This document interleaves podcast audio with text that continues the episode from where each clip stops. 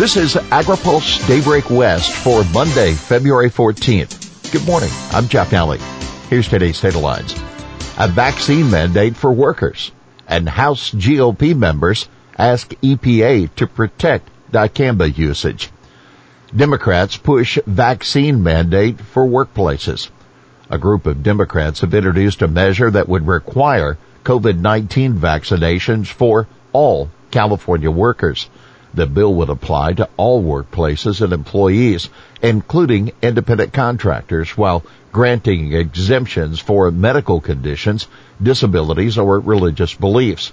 And it would levy a penalty on businesses that fail to comply. Our pathway to stability and away from a perpetual state of uncertainty is clear vaccination, stated Assembly member Buffy Wicks of Oakland when introducing the legislation. Moderate Democrat Cecilia Aguiar Curry of Winters and Bill Dodd of Napa have signed on as author and co-author respectfully.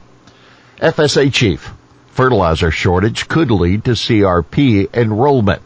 High fertilizer prices could lead more producers to consider taking their land out of crop production and enrolling it in CRP. Farm Service Agency Administrator Zach Ducheneaux said in an interview with AgriPulse. The price of fertilizer is skyrocketing right now, he said.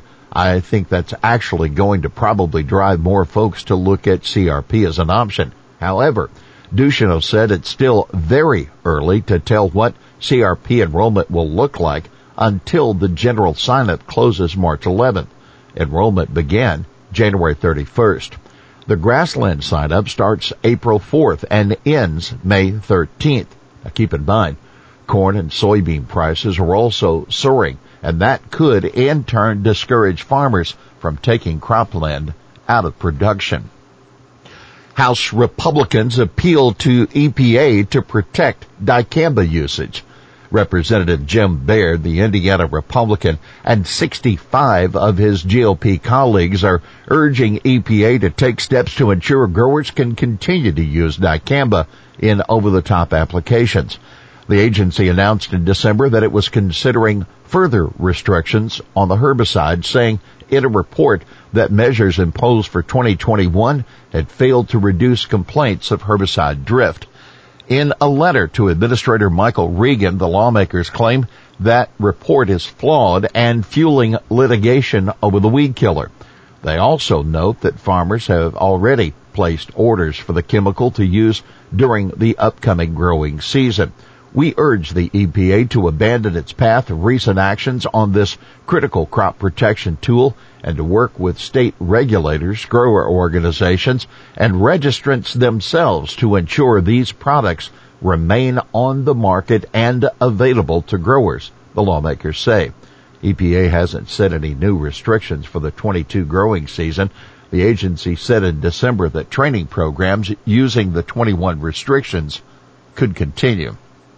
Biden unveils Indo-Pacific strategy with little for trade. The White House on Friday released an explanation of the core tenets of its much anticipated Indo-Pacific strategy aimed at tightening U.S. relationships with key allies like Japan, South Korea, Thailand, and India. Groups like the U.S. Chamber of Commerce were not expecting the strategy to be anything like free trade agreements that would increase access to foreign markets for U.S. exports, and they were proven correct. The strategy aims to improve Indo-Pacific prosperity and security as well as build the region's ability to deal with transnational threats. While President Biden's Indo-Pacific strategy provides a broad brush foreign policy approach for this important region, the outline for building closer economic ties remains vague says Sharon Bomer Lauritsen, founder of Ag Trade Strategies LLC and former assistant U.S. Trade Representative for Agriculture Affairs and Commodity Policy. Certainly it appears that the administration at this time is not looking to negotiate a trade agreement that will help U.S. agriculture compete with countries in the region, she said. Expanding market access opportunities through new trade agreements would diversify export markets and strengthen prices to the benefit of America's farmers and ranchers. Canadian truckers took toll on meat trade.